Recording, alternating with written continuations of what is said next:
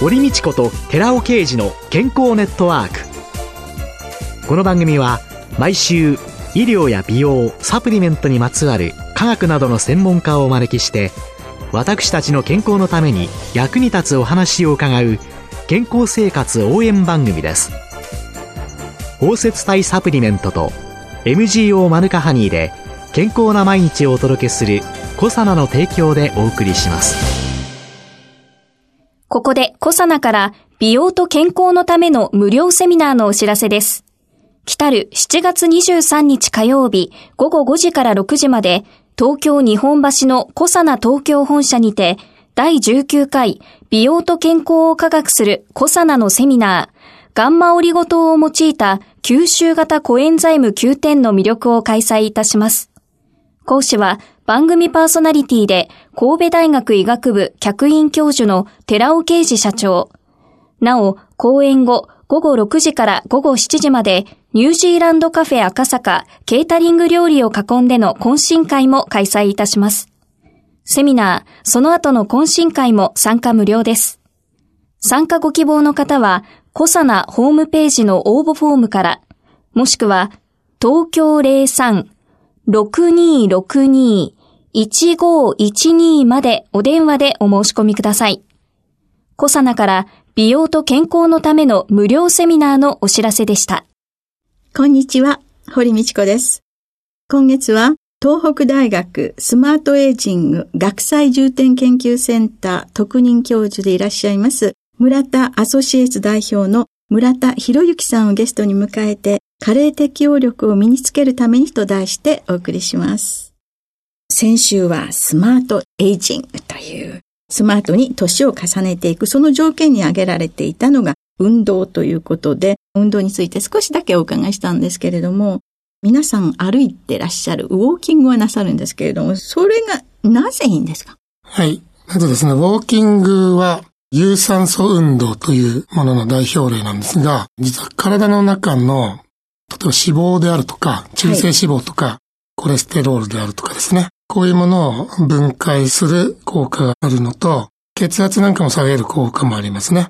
それで実は今、この中性脂肪とか血圧、高血圧とか、コレステロールが高いというので、糖尿病とかですね。いろんなのになりますが、そういう生活習慣病。これが要介護になる原因のトップの脳卒中の最大の要因なんですね。ですから分かりやすく言うと生活習慣病を改善するのに一番効くのが有酸素運動でその代表が歩くことだってことです。うん、これ、分かってはいるけれども、なかなかできないという方に、そういうのを実施するためのヒント的な、うん、はい。これはですね、まず現役の方なのか、はい、退職して比較的時間がある方なのかで、アプローチは変わります。はい、まず現役の方は、忙しい。はい、朝も忙しいですね。はい、なので、なるべくですね、日々の生活の中に運動の要素を取り入れるというのがコツです。具体的に申しますと、これ私もやってますが、まず自宅から最寄り駅までは、なるべく歩くか、歩くに遠い場合は自転車とか、なるべく車は使わない。そして、駅とかエスカレーターとかありますよね。はい、なるべくエスカレーター乗らずに階段で行く。エスカレーターに乗る場合は、右側を少し早歩きをすると。駅によってね、禁止してるところも最近あるんですけどね。私はすいません、まだやってます。それから、オフィスに行っても、だいたいエレベーターあると思うんですけど、なるべく乗らずに階段で行くと。はい、私の事務所は日本橋にありますが、4階にあるんですけど、ええ、必ず階段で行きます。降りる時も階段。はい。で、時々9階に用事がある時も9階まで行きます。階段で。行きます。よっぽど事情がない限りはそれやります。仕事の時も、外に出る時も、なるべくタクシー使わずに、電車でやります。そうしますとですね、東京みたいな都市部というのは結構歩きます。これだけでもかなり効果があることは私はもう分かっています。ご自分で体験していらっしゃる、はい、ということですそうですね。一方、時間のある方は、それに加えて、可能ならスポーツジムに行かれるのがより効果的かなと思いますね。ジム行くお金がもったいないんであれば、朝晩ウォーキングすると。1日30分やれば十分です、これは。これをただ毎日やるだけでかなり変わると思います。私、なかなか歩くのが嫌いで、歩くのが唯一苦にならないところってどこだろうってずっと考えたらですね、デパートとスーパーマーケットの中はですね、私全然苦にならないんですよ。うんうんうん、それでですね、スーパーマーケットの買い物をですね、はい2、3周するように、ちょっと早歩きで歩きながら、うんうん、それでまた戻ってっていうのをすると、ちょっと楽しくなってきたから、そうですね。今ネットの時代でネットショッピングとかでね、買えちゃいますけど、はい、なるべくは外に出て、はい、そうやって歩くだけじゃなくて、何かが目的があって結果として歩いてるっていう、はい、それが継続のコツだと思いますね。ねだから女性なんかでお好きなところを歩いていただくと、はい、地方なんかだとね、はい、いろんなショッピングモールなんかがあって、端から端まで歩くと、はい、結構は距離ありますし。そうですね。ね、寒暖差も少ないので、はい、そういうところもいいのかもしれませんよね。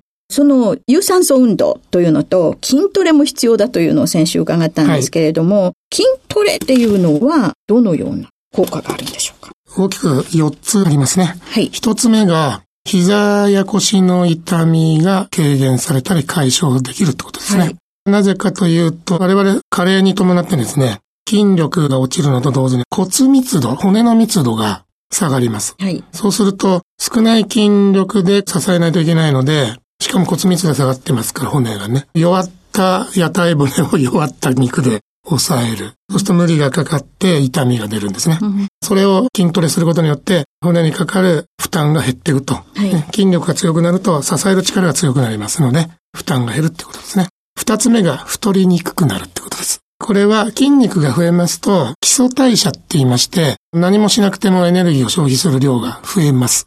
なので運動をして筋肉がつけばつくほどですね、少し食べても太りにくくなる。ということはその逆ですね。運動しないと 太りやすくなるっていう、こういうことになります。そうですね。はい。冷え症の方とか、体が凝りやすい方。はい。これがね、解消されやすいんです。なぜかというと、筋トレを継続的にやりますとですね、体のいろんな手とか足の先の毛細血管、これがね、発達をしてきて、血行が良くなりますね。そうすると体がポカポカしてきて、凝ってた部分が柔らかくなっていくっていう効果があります。そして四つ目がですね、疲労回復しやすくなるという効果もあります。はい。これは筋トレをやると実はね、筋肉から成長ホルモンというのが出やすくなるってことは最近分かってきて、はい、はい。それで、この成長ホルモンというのは出ますと、体の細胞の成長を支える、合成を支えるわけですから、体の骨や筋肉作るだけじゃなくて、疲労回復とか免疫力の向上みたいなものに促進されるわけですね。うん、筋トレというのの中で、スクワットみたいなのを提唱されたりするんですけれども、うんはい、こういうのってやっぱり独自でやるとあんまり良くないですかね？最初にきちっとやり方を習得すれば、独自でもいいと思いますね。正しいやり方はい、正しいやり方が大事です。きちんと知っておくという。はい、そうですね。あと、脳はどうやって鍛えるんですかね？はい。脳機能ってのは大きく二つあって、処理をするところですね。パソコンで言うと CPU って言いますね。はい、もう一つは、パソコンで言うとメモリ記憶容量。はい。それをね、作動記憶と言いますが、この二つの機能が脳にもあります。はい。で、これが加齢とともに黙ってると衰えます。そうすると、処理速度が遅くなると計算が遅くなりますよね。はい。と判断が遅くなりますね。はい。それから作動記憶、メモリーが少なくなってくると、何かことをやるのに時間がかかるんです。ですから、高齢ドライバーの事故の問題ありますよね。自動車の運転っていうのは、同時並行的にいろんなですね、タスクを実はやるんですが、それが能力が足りなくて、できなくなっちゃうんです。そうか、隣に車が走っていて、どのくらいのスピードでやってて、私は今止まらなきゃいけないのか、はい、人が来たよ。ものすごい処理をして。信号を見てね、人がいる。えー、それも、脳機能が正常な時は、無意識でそれできるんですが、はい、脳の機能が衰えてくると、そういう処理ができなくなってくる。ということがあるので、今一つわかりやすい例で言いましたが、このですね、計算処理速度と、計算をする作動記憶って言いますね。はい。これの二つを鍛えるのを脳トレと言うんです。で、効果出るものですか？ああ、もうこれはいっぱい出ます。私どももう2001年ぐらいからやってまして、はい。それで一つ有名なのは学習療法と言いまして、はい。これは東北大学と公文教育研究会で共同で開発して、はいはい、簡単な読み書き計算と音読で、はい、なんとね、認知症になった方でも脳機能が改善するっていう大きな成果を上げてます。今ね、認知症の増加というのが、はい、社会の中でどれだけ増えるのっていうね、ええ。社会が高齢化すると、一番顕著になる現象が認知症の方が増えるってことなんです。2015年で日本では約530万人の方が認知症だと推計されてます。で、530万530は2015年でね。はい。プラスですね、軽度認知障害と言いまして、はい。認知症予備軍ですね。はい。この方がプラス300万人ぐらいいらっしゃると言われていて、ですから2015年の段階でも830万人ぐらいが認知症あるいはその予備軍と言われてます。800万人っていうとね、香港の人口よりちょっと多いぐらいですよ。香港の人たちが、みんな認知症になったぐらいの規模。そうです。実は私、香港で講演するときその話するとね、ええ、苦笑いされます。日本はそれぐらいだよって言って。香港の皆様、はい、全員が認知症になられたのと同じくらいの数という。はいはい、そうすると、いかに多いかというのをイメージされますよね。はい、ですから、これを何とかしないといけないんですが、私の母親もかなり認知症進んできてるんですけども、身近に認知症になった人がいますとね、不具合が多いです。はい。ですから、できれば、これは、なっても大丈夫な社会を作らないといけませんが、できるだけならないようにしていくことが、今元気な人の務めだというふうに私は考えます。そうですね。はい、ならないようにする、あるいはなってもその進行をいかに遅らせるか、というので脳トレ。そうです。そうすると、その今読み書きということ以外にもいろいろ開発はされてるんですか、はい、そうですね。で、東北大学はいろんな民間企業でやりましてね。例えば、有名な例で言うと、任天堂の DS というね、脳を鍛える大人のトレーニング、はい、これは世界的にも大ヒットしました。はい。からドリル式のものもありますし、はい。そういうものはいっぱい出てます。あと大事なのは、それをいかに継続的に続けるかという、そこが課題だと思いますね。あと、最後、食事で気をつけることというのは、はい、はい。これもいろんな話がありますが、まずですね、一番大事なことは、中年期と、はい、それから高年齢期、はい、高齢期とでは、取るべき栄養の質が変わるということです。量もですね。はい。というのはですね、中年から高年になる間には、だいたい栄養過多、要するに栄養の取りすぎ、これでメタボになる。はい。一方ですね、高齢者、高年期になると逆に栄養が少ない。栄養不足、はい、低栄養と言いますね。これでサルコペニアと呼ばれる筋肉が弱ったり、はい、衰弱するという例が非常に多いんですね。ですから、食事というのは、年相応のものを取らないといけないということが基本です。加齢に適応した栄養をそうですね。きちんと取るということですね。はい、あと一点だけ、特にいろいろな食事ありますけれどもね、日本の和食というのはやはり優れてます。はい。それで、これは東北大学の研究で分かってますが、昭和50年代ぐらいの食事というのが、どうも一番バランスがいいということが動物実験などで分かってます。昭和50年代の食事。はいはい、1975年ぐらいですかね。はい。これはですね、和食なんですが、ちょっと洋食の影響も入ってます。米のご飯中心に、それからタンパク質もあんまり脂肪分多くない。そして豆類ですかね。大豆類が非常に多い。あと繊維分が多い。そういう特徴があります。ですから腹持ちが良くて、いっぱい食べなくても、それなりに栄養価があってという優れた食事が一番多いのが昭和50年代だっていう、それが分かってます。昭和50年代の食事を振り返ってみて、はい、皆さん何食べてたかなっていうのを考えていただけたらいいですね。ねねだから女性の方なんかね、そういうのをご存知だと多分いろんな方からね、私にも作ってって言われるようになるんじゃないですかね。じゃあ、50年代にバックをしてみましょう。はい、今週のゲストは、東北大学スマートエイジング学際重点研究センター特任教授でいらっしゃいます。そして村田アソシエイツ代表の村田博之さんでした。来週もよろしくお願いいたします。よろしくお願いします。続いて、寺尾刑事の研究者コラムのコーナーです。お話は小佐野社長で神戸大学医学部客員教授の寺尾啓二さんです。こんにちは、寺尾啓二です。今週は先週に引き続き、胃潰瘍に対するマヌカハニーの効果というタイトルでお話しさせていただきます。マヌカハニーは他の蜂蜜と比較して強力な活性酸素補足活性として同定されているポリフェノール及びフラモノイド化合物を最も多く含んでいることが知られています。この研究では、ラットのエタノール誘発性胃潰瘍に対するマヌカハニーの胃保護効果を調べることを目的としています。さらに、酸化ストレスマーカーと炎症性サイトカイン、酸性応答の観点から気候も解明しています。体重が220から250グラムの6種類のオスラット24匹をコントロール群とエタノール群、つまり 1ml のエタノールを体重 200g あたり蛍光投与し、海洋を誘発したものであります。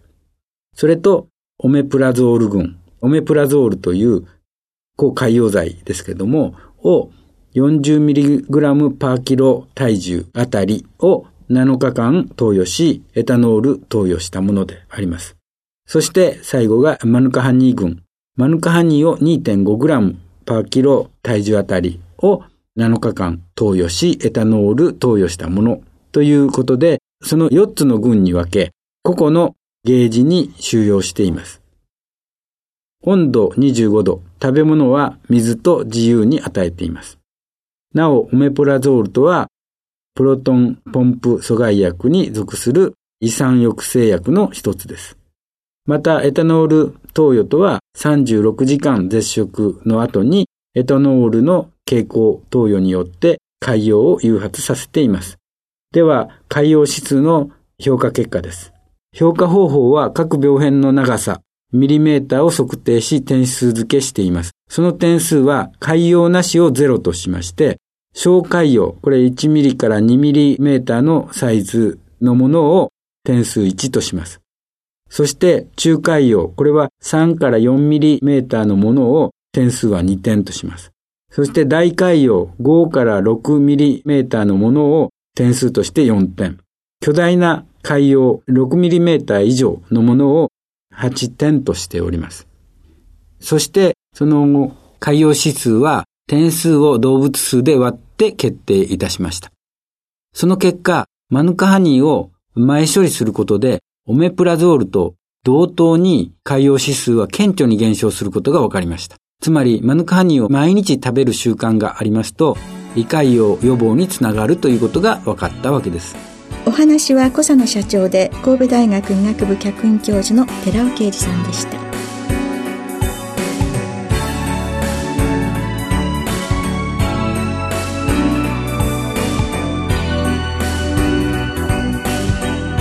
ここでコサナから番組をお聞きの皆様にプレゼントのお知らせです環状オリゴ糖で包み込むことによって吸収性を高めたクルクミンにニュージーランド産マヌカハニーを配合し食べやすいリンゴ風味に仕上げたゼリータイプのサプリメントコサナのマヌカハニーとリンゴのデザートを番組をお聞きの10名様にプレゼントします。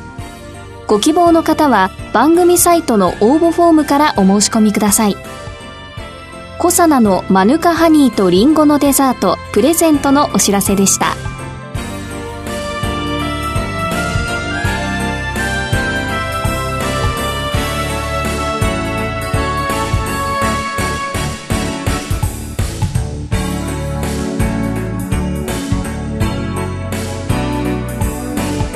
堀道子と寺尾啓二の健康ネットワーク。